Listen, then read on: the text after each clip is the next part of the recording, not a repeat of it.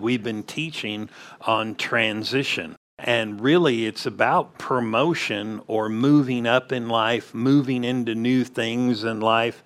And, uh, but, you know, some things are not just a promotion. Uh, you know, you can, you know, how do you transition from one place to another? But I do believe God is inevitably trying to promote his people trying to get the best into their life. And I know there's a lot of opinions, and even though this is number 14, you would think by what I'm going to share, this should have been way back at the beginning. But I didn't even think we were going to go this long. And in praying, uh, we're at this one, number 14, and the context of prosperity. You know, because sometimes when you talk about prosperity, um, people kind of can have all kinds of ideas. Some are like, yeah, that's cool. Others like, no, that's bad. You know, and there's a lot out there that's said, and if you get um, different ideas implanted, some may be correct and some may not be correct. And so we want to just go to the Bible, see what the Bible has to say, and kind of form our opinions. Or maybe if we have some that need to be tweaked, it's okay to be tweaked by God, right? And, um, you know, we said this early on that Jesus said, Pray that your will be done on earth like it is being done in heaven. Most people know that, you know. And when people hear the word prosperity, don't you think things are prosperous in heaven? That God is wanting good there? I don't think there's anybody who would dispute that.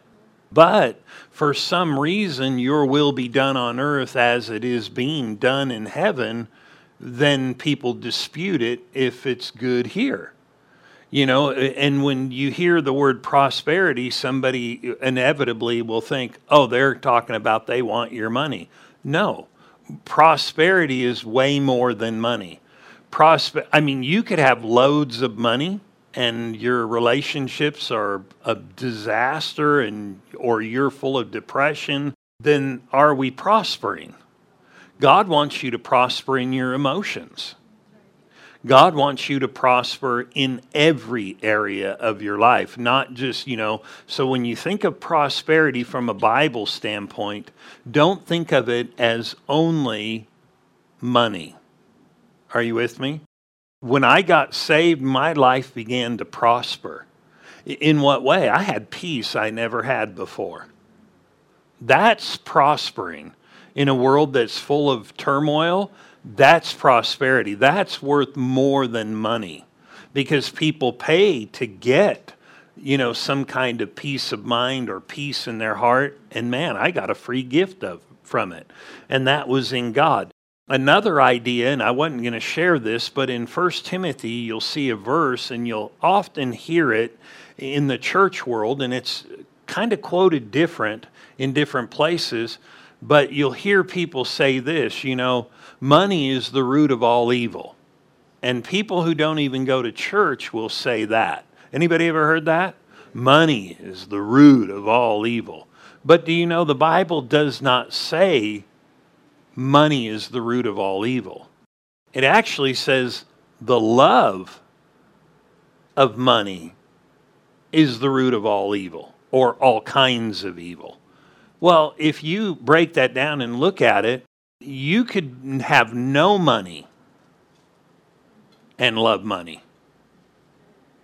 Right? It's not how much you have or don't have, it's the idea of coveting and covetousness is spoken against in the Bible. As a matter of fact, you, for time's sake, you can go back and look at 1 Timothy 6 where that's written, and several verses down from there, uh, he says this And those of you who will be rich in this life. So you could tell he wasn't against riches. He said, You must also be rich in good works. And so, and he goes on to say different things, but the idea of what I want to share just for a little bit today is uh, what does the Word of God have to say about provision or prosperity or blessing? What, what does the Bible have to say? Because here's the thing when I came to know the Lord, um, I I was connected to a lot of people who lived in the world who had a lot of different opinions. One of the first stories I heard, uh, and that not the first, but one of the first ones was when that rich guy came to Jesus in the Bible, and he said, "Lord, what do I have to do to obtain eternal life?" And he said, "Sell all that you have, give to the poor, and follow me." And the man had so much money, it said he became sorrowful. And it said that he turned away and walked away from the Lord that day. And it, it was so wild because the disciples, you know, and he said, How hard is it for those who not have riches, but trust in riches to enter into the kingdom of God? The disciples said, Lord, who can be saved?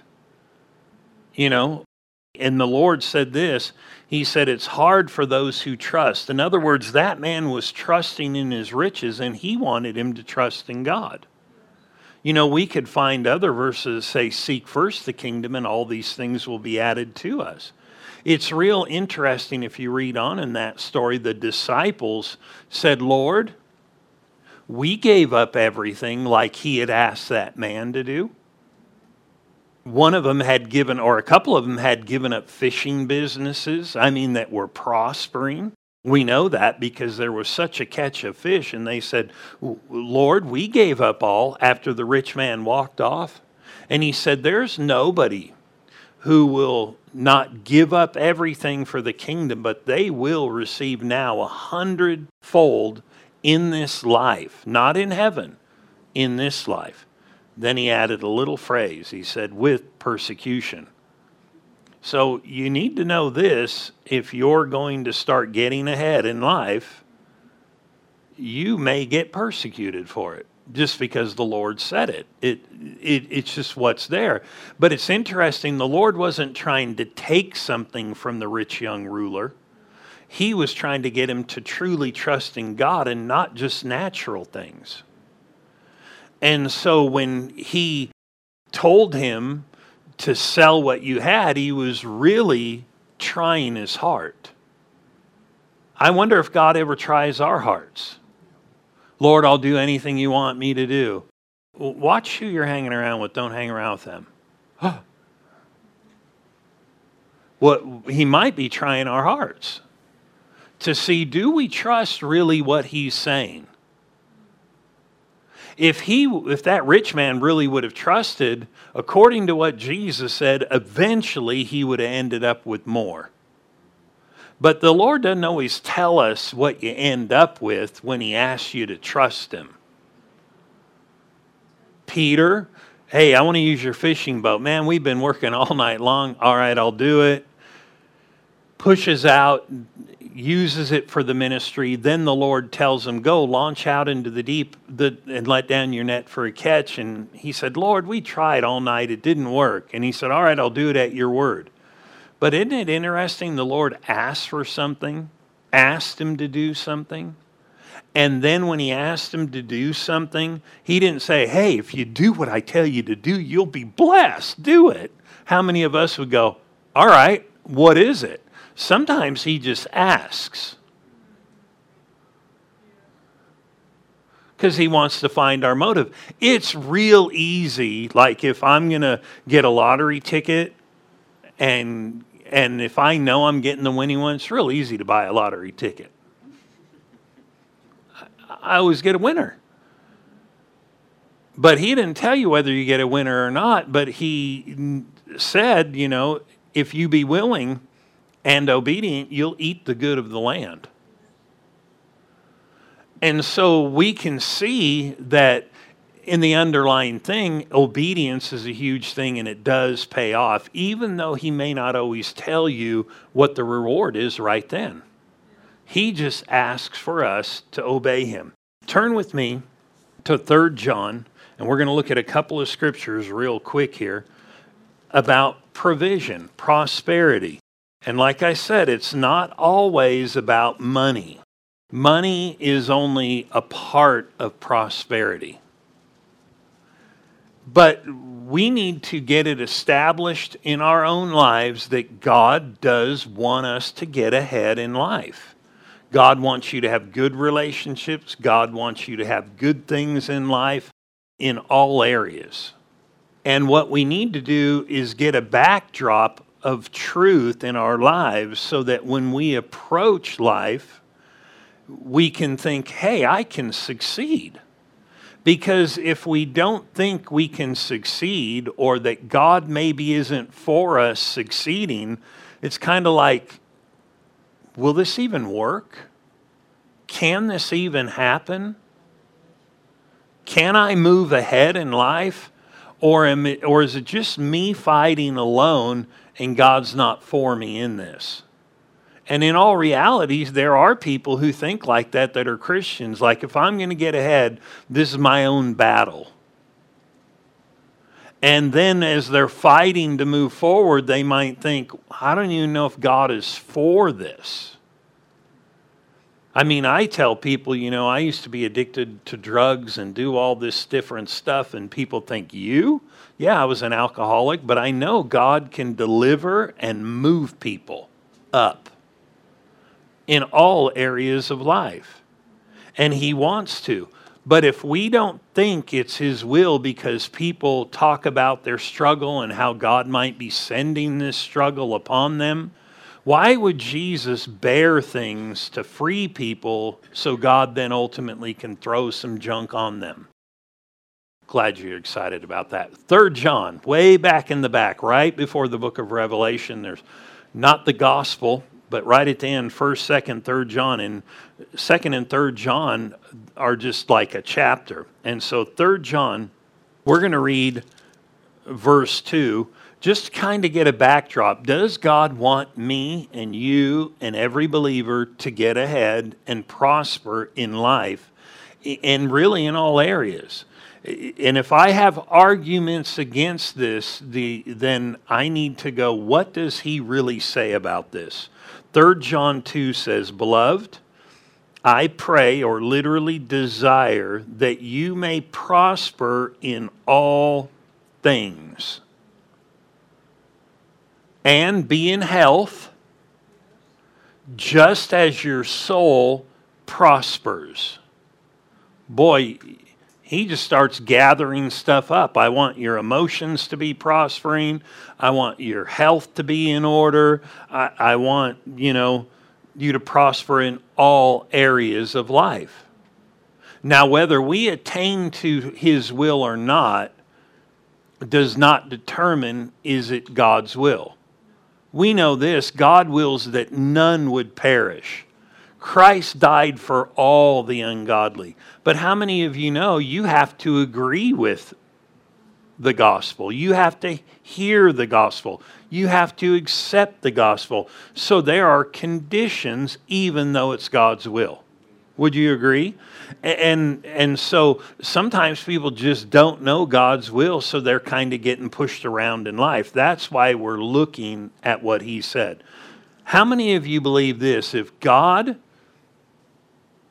taught you how to prosper or told you how to do something to prosper, it would then be evil or wrong to prosper. Most people wouldn't think like that.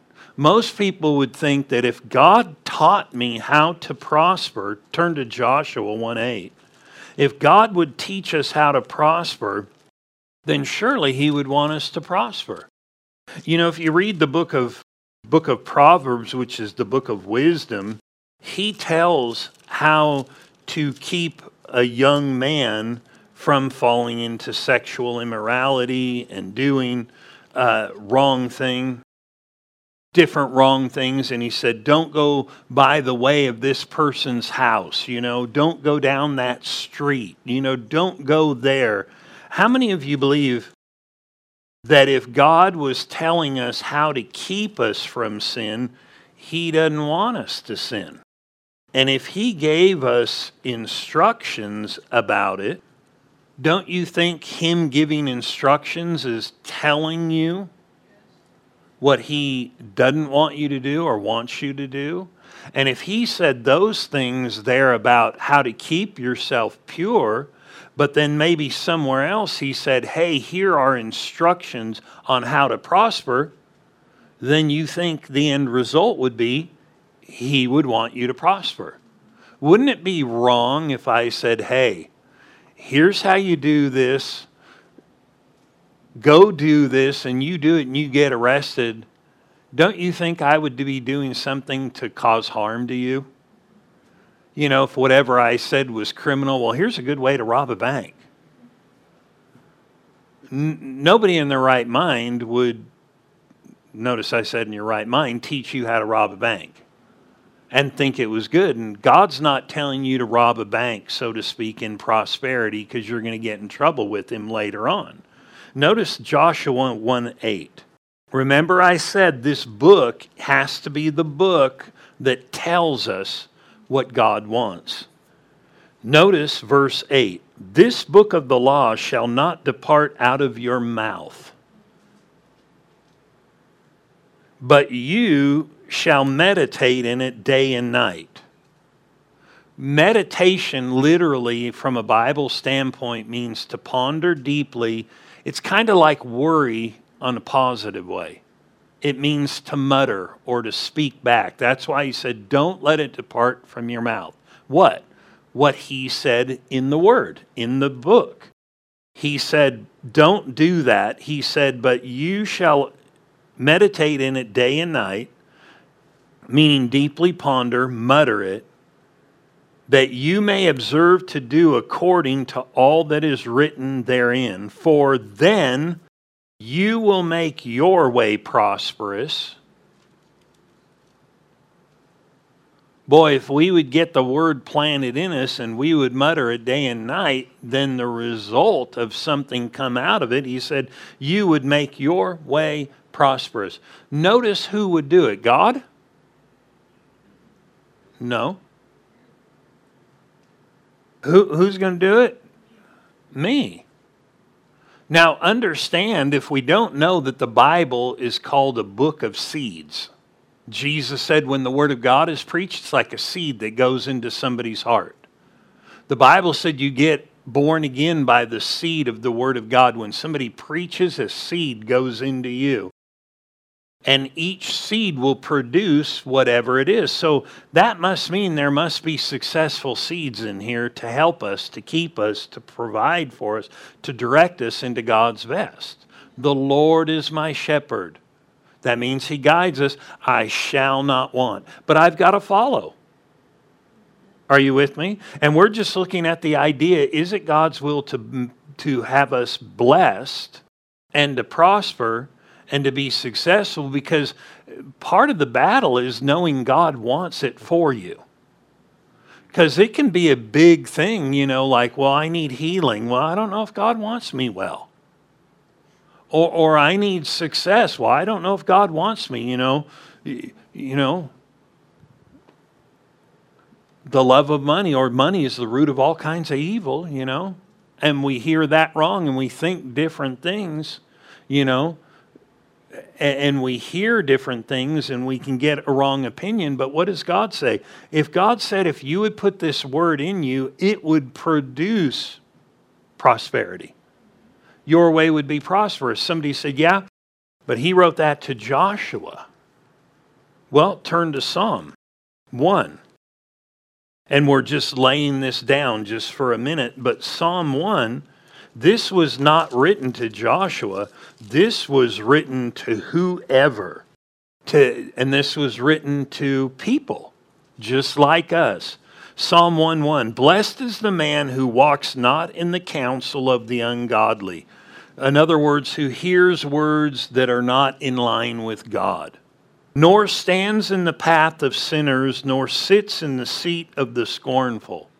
As one man said, you may need to change your seat. But his delight is in the law of the Lord. This is starting to sound like what he said to Joshua.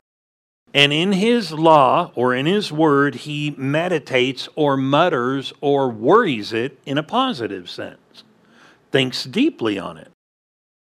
and in his law he meditates day and night. He shall be like a tree planted by the rivers of water that brings forth its fruit in its season, whose leaf also will not wither, and whatever he does shall fail.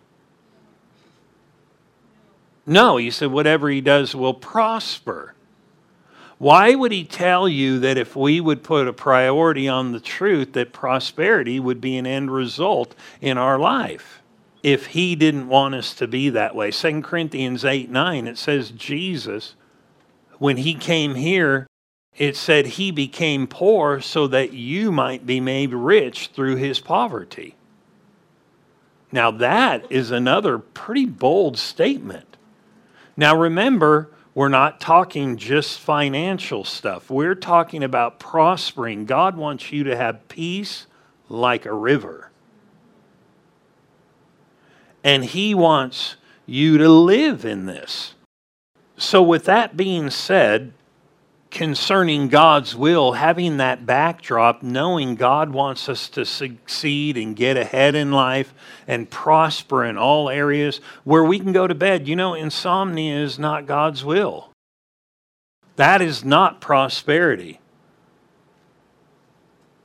You know, there are scriptures that cover sleep and getting sweet sleep and laying your head down and resting and you know, talking about how people who worry and eat the bread of sorrow and how it keeps them awake and how it's not prosperous for them. God wants us to prosper, so He wants your sleep to be good. Amen? Now, I didn't want you to sleep all day long. I mean, unless you're working at night, but you get the idea of what I'm saying.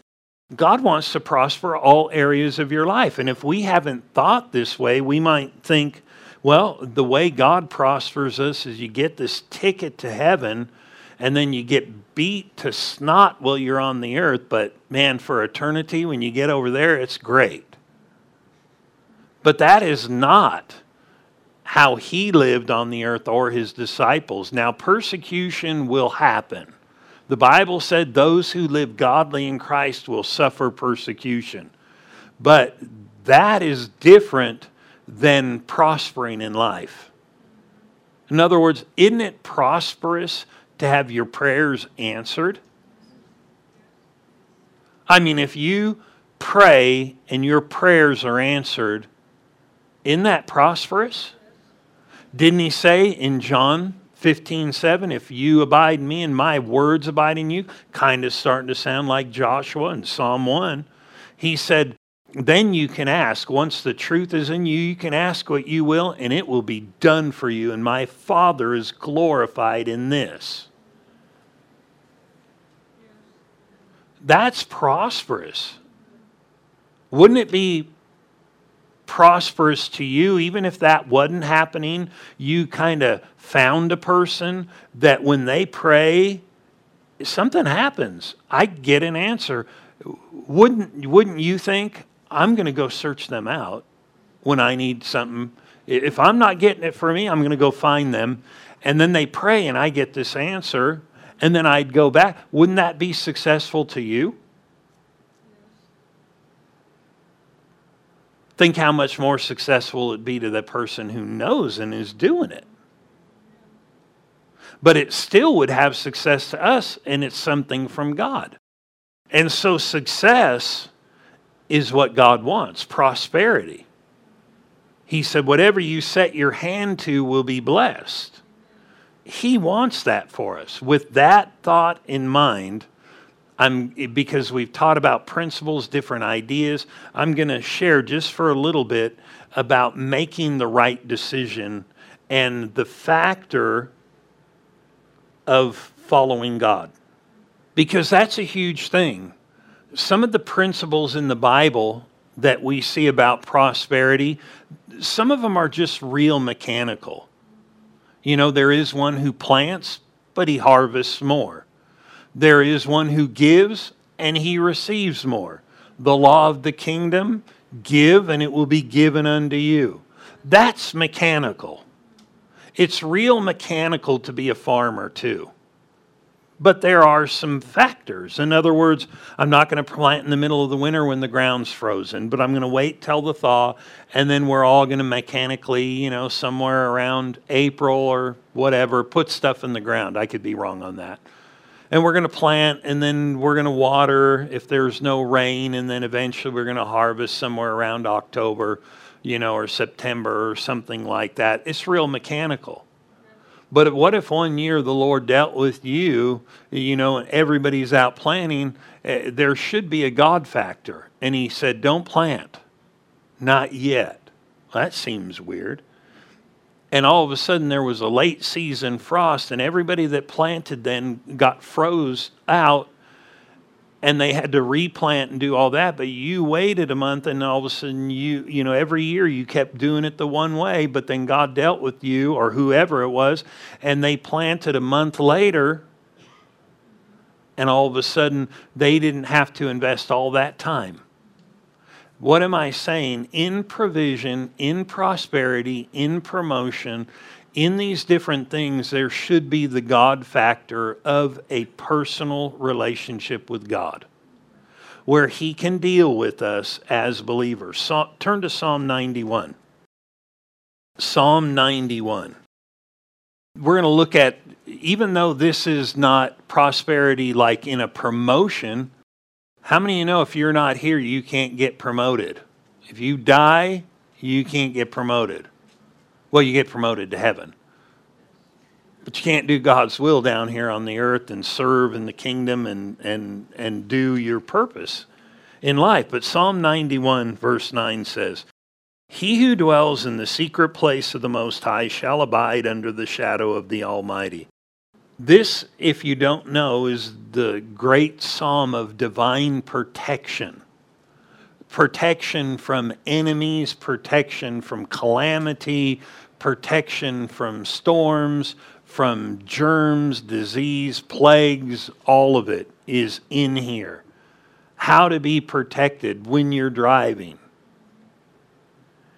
But he makes this one statement here, and you'll see it again and again how to apply this in your life. You know, if we don't know how to apply this, we can have catastrophe and don't know why. But once you start recognizing these principles, you'll see why some things happen for some and don't for others. Are you ready? Verse 2 I will say of the Lord. Who will? I will. I will say of the Lord.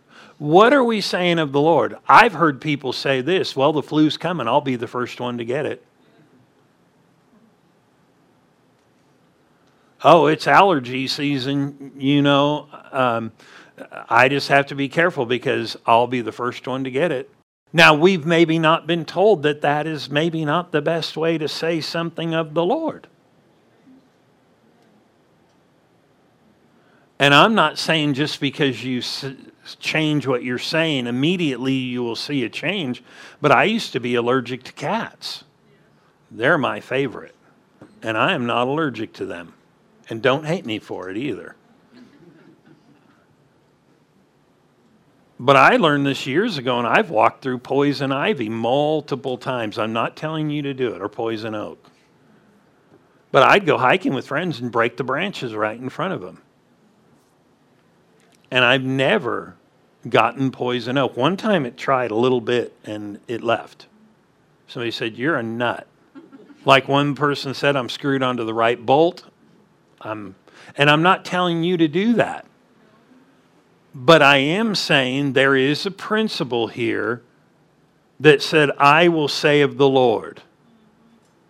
You know, there are simple things we could say that we need to be careful how we say them. You know, whenever you want to advance with God, you know the devil's going to come.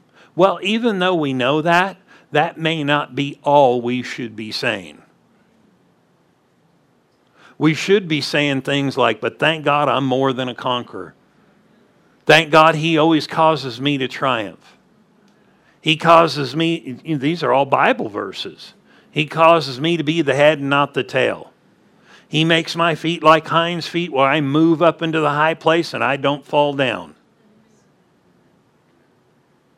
it's okay to say and acknowledge some things, but if you'll read Jesus' life again with this idea, you'll see he constantly and the disciples said who, where they were from, where they were going, what they were going to do, and how they would be delivered, and the results that would come. They constantly said it.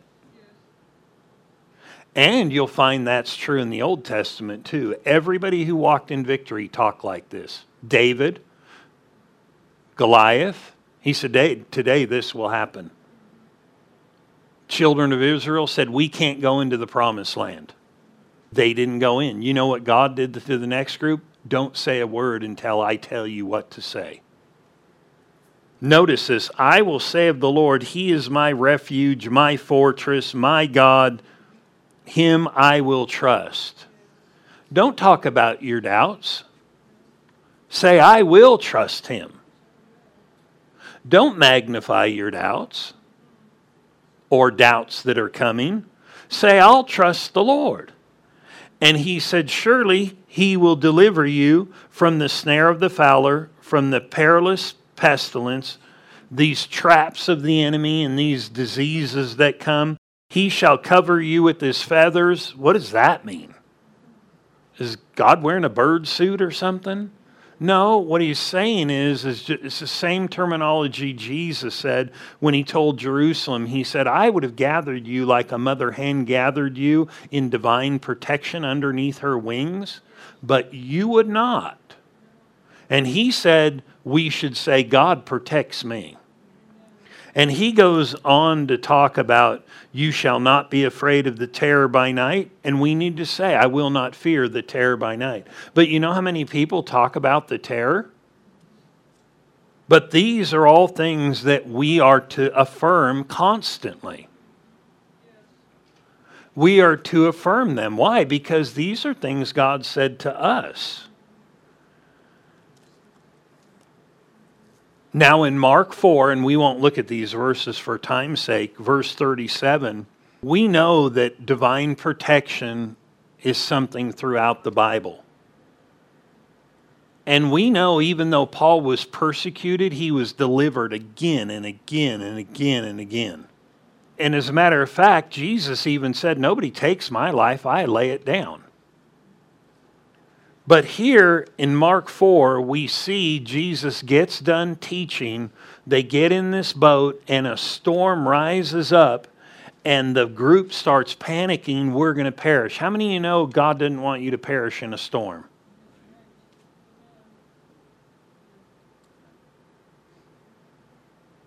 So you have to think right about this, or you might just go, okay. But Jesus is asleep in the boat, and the disciples woke him and said, Don't you care that we're perishing? Well, if they perished, he's perishing. And so he said, uh, Just a side thought. Keep reading what you're supposed to say in Psalm 91. And it says, With long life I will satisfy you and show you my salvation. If you'll read the book of Proverbs, you don't have an appointed time to die. He said, if you live right, he said, you can lengthen your days. If you live foolishly, you can shorten your days. We don't have an appointed time where God's just taking people off the earth. This is it's the truth. Paul said this in Philippians 1. He said, I'm hard pressed between the two, and what I will choose, I'm not sure. He said, I have a desire to depart and be with Christ, which is far better.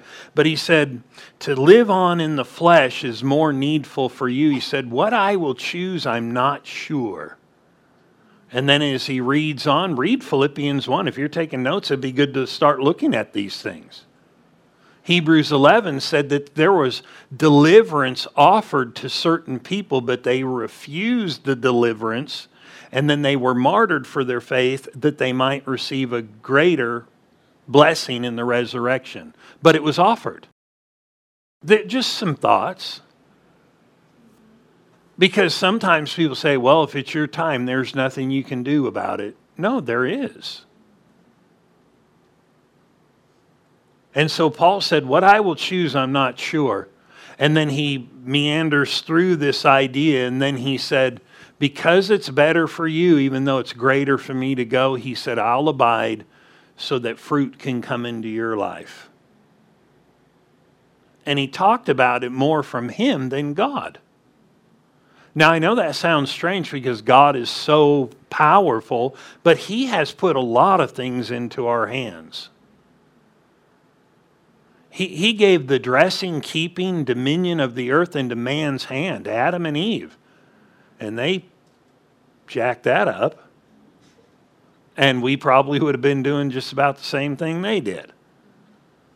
But you understand, he, he trusts people because he has to if he's going to have a real rich relationship with you.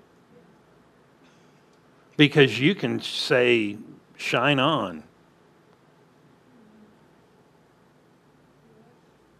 And he'll go, okay. So they say, I don't believe that. Well, go back and read the Bible. Because the fact of the matter is, you can shine him on. A nation can just say, beat it. And the Lord will go, okay. Remember the madman of Gadara? 2,000, had a legion of demons in him. Jesus goes, that's where the storm that about killed him when he rebuked it, where we're moving with this. This is sidetracked. But they kicked him out of the land. When he cast the devil out, they, they came to him and all his disciples and said they were afraid of him. They said, Get out of here. And you know what the Lord said? I'm Jesus of Nazareth. You can't tell me what to do. You know what he did? He said, All right. He got in the boat. And then the demon possessed man said, I want to go with you. And he said, No, you stay here and you share what the good things the Lord has done for you.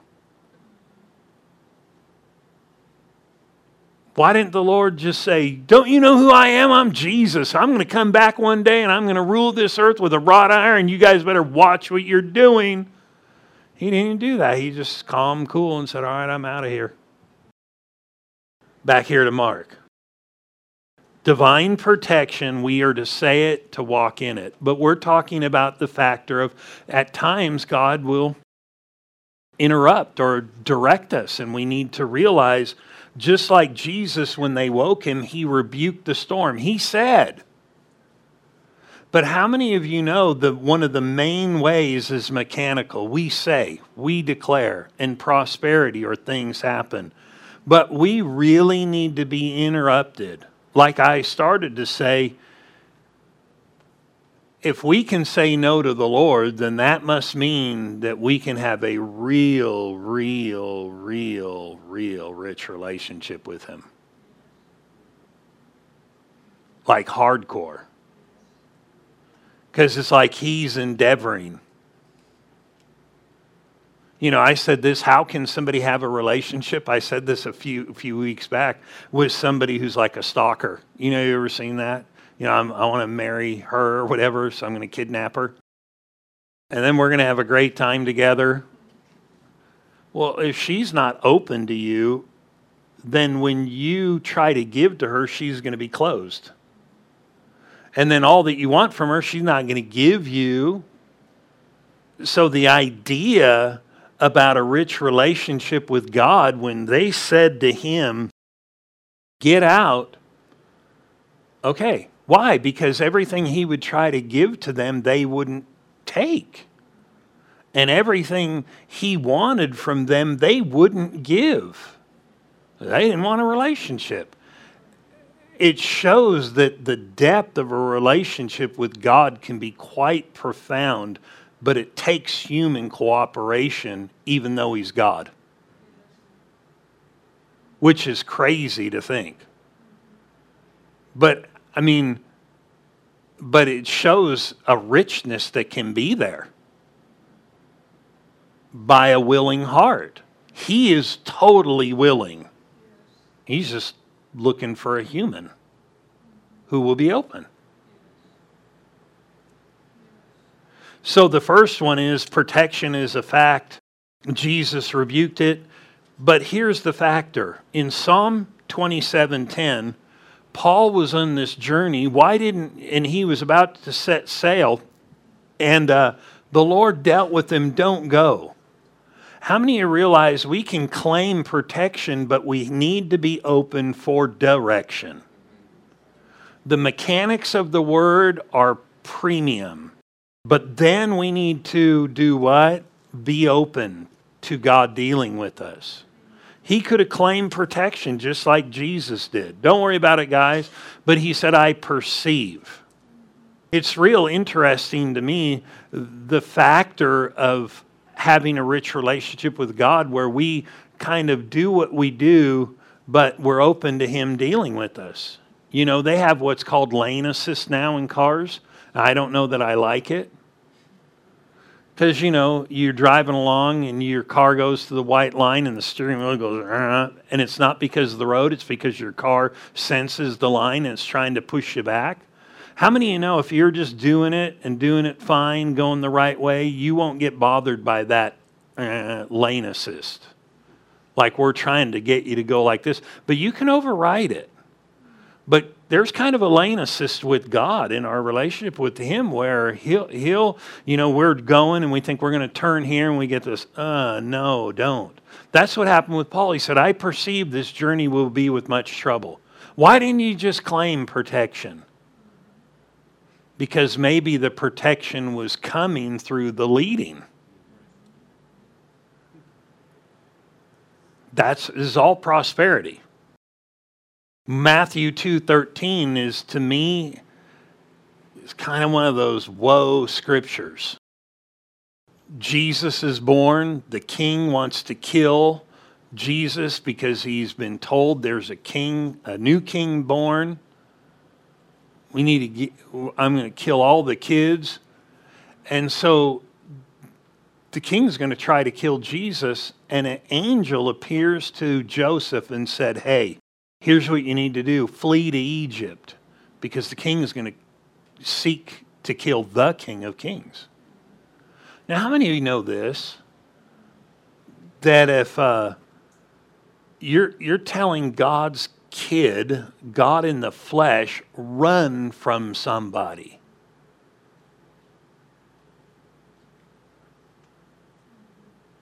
Sounds nuts. Why don't you just claim protection? He did it at other times when he was on the earth because we need to be led too. Because being led is a way of protection. Or you could say it like this it is a way to prosper. These things are true. God can, you know, you can be investing in stuff, but you need to be open to when to buy and not to buy maybe a normal thing. I'm going to go buy this and go do this. And then all of a sudden, it, we're just got ourselves in a place and we recognize, no, I shouldn't do this. Other times your head goes, your head goes, no, I shouldn't do this. But inside, you know, I should do that. We need to be open to be being led by God. Jude 20. But don't turn there. Turn to Proverbs 16. We're going to close here. But don't don't turn there. Jude 20 says, "Beloved, build yourself up praying in the Holy Spirit." We need to be people who pray and have a relationship with God just to be for no other reason, but there are other reasons, but for one main reason, so we can be sensitive to Him so that when He deals with us, we can follow. Not pray is in mechanics, but just talking to God. What happens when you hang out with God and start talking to God and you responsive to God when he deals with you about things, you're going to get sensitive to him. And he's going to be able to deal with you beyond your mind just like he did Paul. And and you're going to perceive it's not going to be a voice. Occasionally it may be, but the majority of the time it's going to be a witness of the spirit as the Bible said. You're just going to have an inward knowing. The Bible said everybody who's born of God has the witness of the Spirit in himself. You just have a knowing. And when we haven't we gone somewhere and went, that's how I found the church I was at when I was in California. I walked in, nobody was friendly to me, but on the inside it felt like I was home. It felt so right in not physically, spiritually, but naturally it didn't look right because nobody was friendly. But how many of you know I'm following God? And I went, This is it. I know that I know. You know how many people have dated some guy and went, uh. I remember this girl, she gave her life to the Lord, and this guy asked her out. She went out. She said, Man, he's so good looking. She said, But I was sitting across the table, and something inside of me was scratching. It felt so horrible. I said, You need to follow that. Said, I never had that before. I said, You didn't know the Lord before. He said, But but he's really good looking and he's got money and all this. And he said, I want to. I said, I understand. But she said, There's something down below in my gut, like, and it's gnawing at me. And I'm looking at him here, and down here, something's going, Ooh. Not here, ooh. Here, ooh. Because people can get these messed up. Proverbs 16 pray, have a relationship man, we can all have a rich relationship with God, which is so awesome. And I'm sure a bunch of us do, but it can even be better. Proverbs 16, verse 9, and we'll close with this. Gone longer, but wanted to get all this in. A man's heart, Proverbs 16, 9, a man's heart plans his way. When the Bible talks about the heart, often it means like how we reason things deeply in ourselves. How we reason things, you know, and think, okay, I'm going to do this, and I, this is how I'm going to do it. And I just think real deeply about it. He said, A man's heart plans his way, but the Lord directs his steps. In other words, though we make plans, and we should, we should be open to the Lord's dealing whether I take a step or not so that hey I'm I'm following him so I'm just going to take these steps but all of a sudden he may deal with me don't. I'm going to close with this. I remember one time I was at church everybody's driving out of the parking lot I got ready to leave and I had this uh like don't leave and I thought is the building unlocked or something? And I'm like, that's not it. I just need to sit here. And I thought, this is the weirdest thing for like three, four minutes. And then all of a sudden it just disappeared. And I thought, that is the weirdest thing. And I remember getting in the car, going down the street, and then I jumped on the freeway because you can go freeway or not.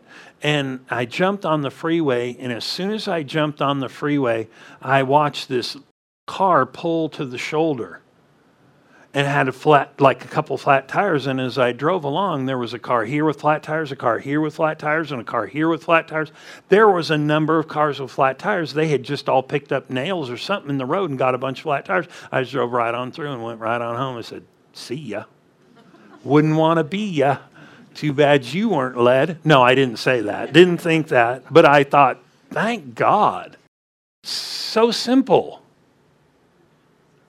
Somebody said, Yeah, but if you got flat tires, you could have witnessed all of them. If I wanted to witness to them, I could have pulled over. They weren't going anywhere anyway. I said, Do you know Jesus?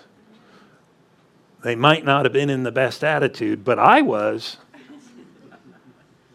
Now, I'm not saying I've been perfect in this, but I know God wants us to prosper in all things, and He will lead us.